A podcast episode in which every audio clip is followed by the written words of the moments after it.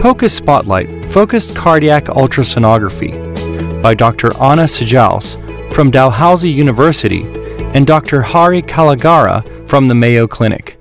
Introduction There is little doubt that point of care ultrasound, or POCUS, improves accuracy of assessment in perioperative care. Successful integration of POCUS into anesthesia practice requires psychomotor skills for image acquisition and cognitive skills for real time interpretation and contextualization. Frequent hands on practice and image reviews are the necessary commitments for those who wish to master these skills. Cardiac imaging can be challenging, and learners often benefit from expert guidance. In this article, we offer practical tips and tricks for using two dimensional or 2D imaging to maximize image quality and utility of basic echocardiography. Focus views and terminology. Focused cardiac ultrasonography, or FOCUS, or focus assessed transthoracic echo, or FATE views, are standardized to specific tomographic planes selected to showcase the relevant cardiac structures. The five basic images are acquired through three echocardiographic windows parasternal, apical, and subcostal. These areas on the thorax and abdomen allow unimpeded by air or bone transmission of ultrasound. There are many imaging planes and views for each window. The nomenclature names the window, then the plane or structure, long axis, aortic root in a longitudinal plane. Because focus utilizes 2D echocardiography, understanding orthogonal imaging planes is important.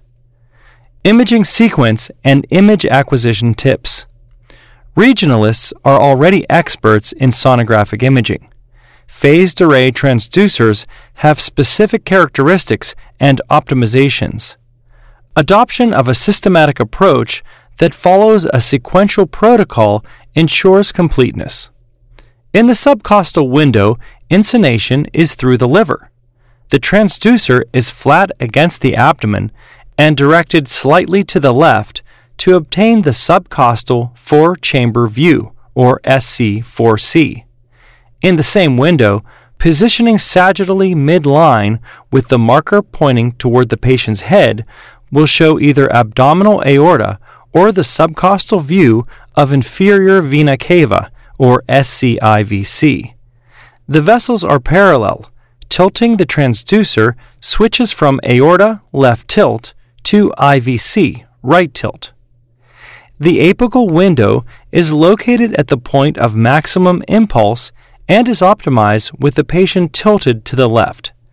All chambers are seen in the four chamber view, or A4C, when the marker is to the patient's left. Rotation of the transducer to visualize the largest right ventricular or RV diameter is necessary to avoid underestimation of RV size. The parasternal window is easily accessible in supine patients. Its location along the sternal border is influenced by the patient's body habitus. The long axis view, or PLAX, shows part of the right ventricle and all left sided structures. From PLAX, the probe can be rotated 90 degrees clockwise to obtain the short axis view, or PSAX. By tilting the probe, the heart can be sliced mid ventricle or mid papillary at apical or basal levels through mitral or the aortic valves. For global left ventricular or LV contractility and filling, use PSAX at the mid papillary level.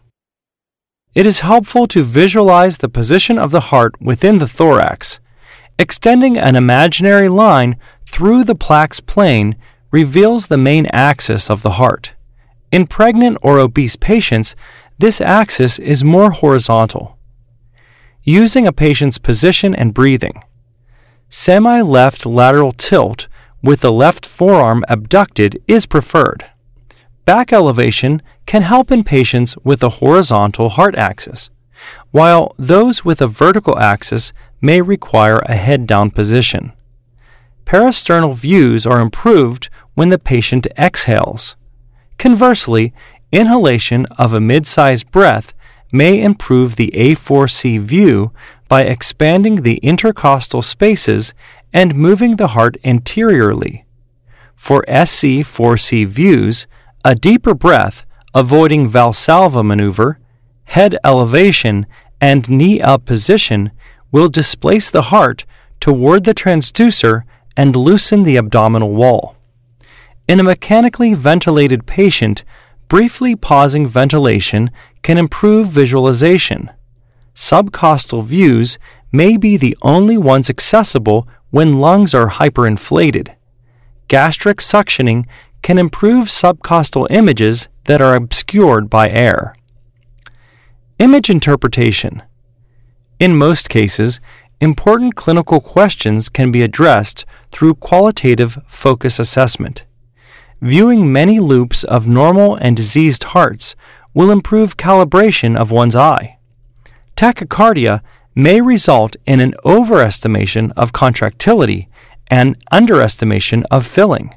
Conversely, underestimation of systolic function may occur in bradycardia. Pitfalls include incorrect imaging planes, foreshortening, underestimating RV size, and artifacts. The added cognitive load of acquiring images at bedside and interpreting in real time increases the risk of errors. It is useful to pause a loop and advance frame by frame or toggle back and forth. If possible, it is important to save loops for a second look, especially when uncertain.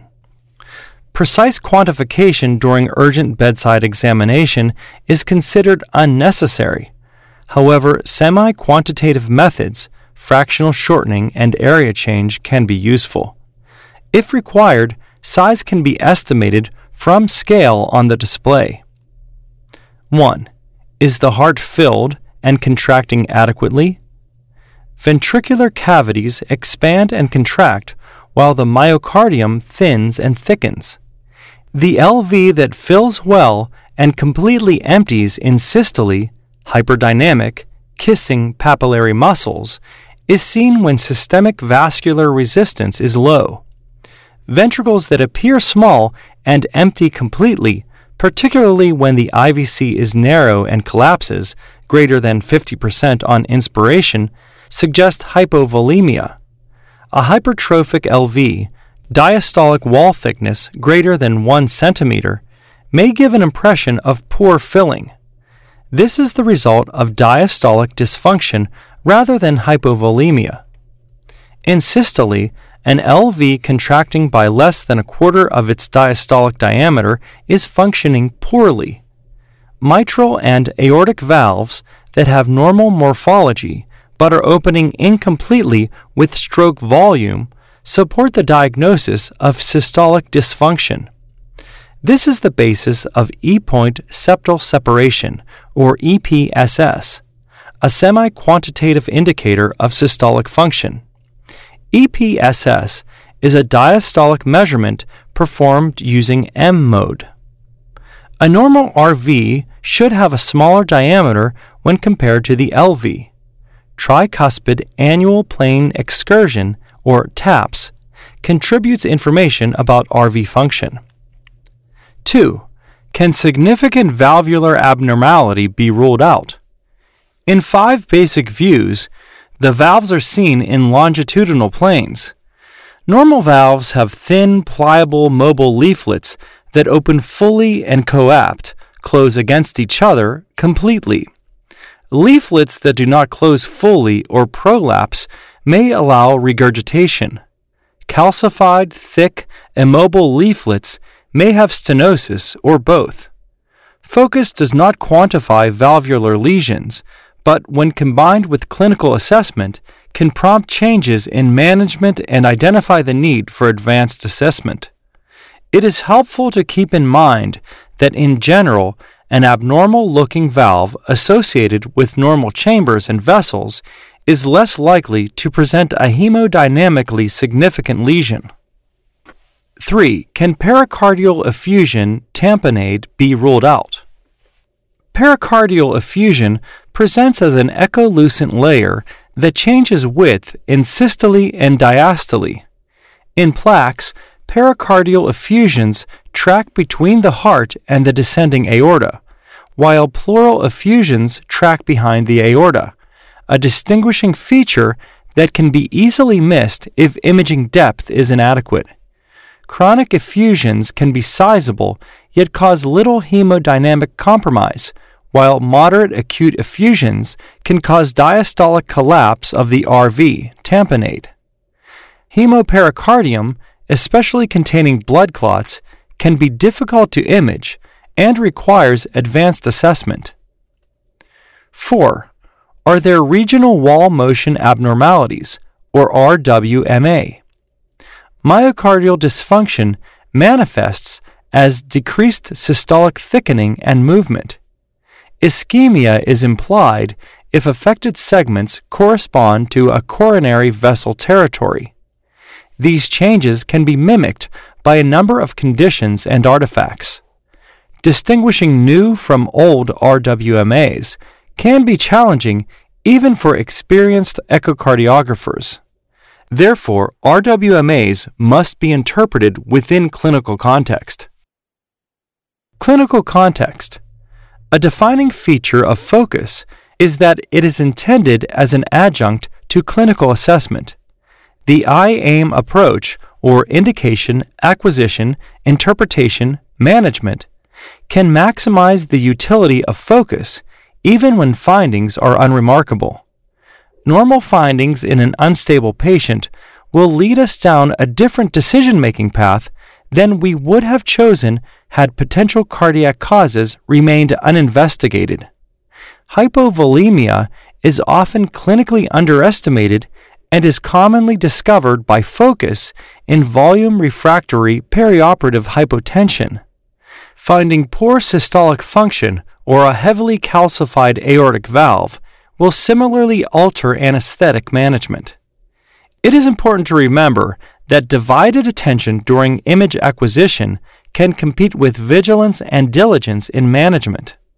A prudent personal rule, especially in emergencies, is to deliberately limit scanning time and move on if the questions are not answered quickly.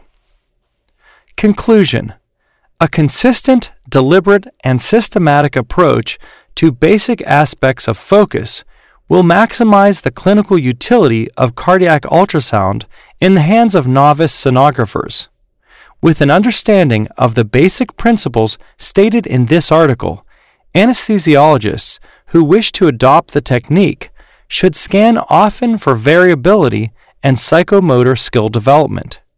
In clinical practice, while we focus on performing focus, we have to remember that imaging is the means, another item in our expert toolbox. For those who wish to build on a solid basic foundation, cardiac sonography can provide opportunities for progression toward more advanced skills. Even after years of fulfilling advanced echocardiography practice, we continue to find room to grow and new techniques to master. Thank you for listening. If you liked this episode of ASRA News, please consider subscribing, sharing with a friend, or leaving us a review.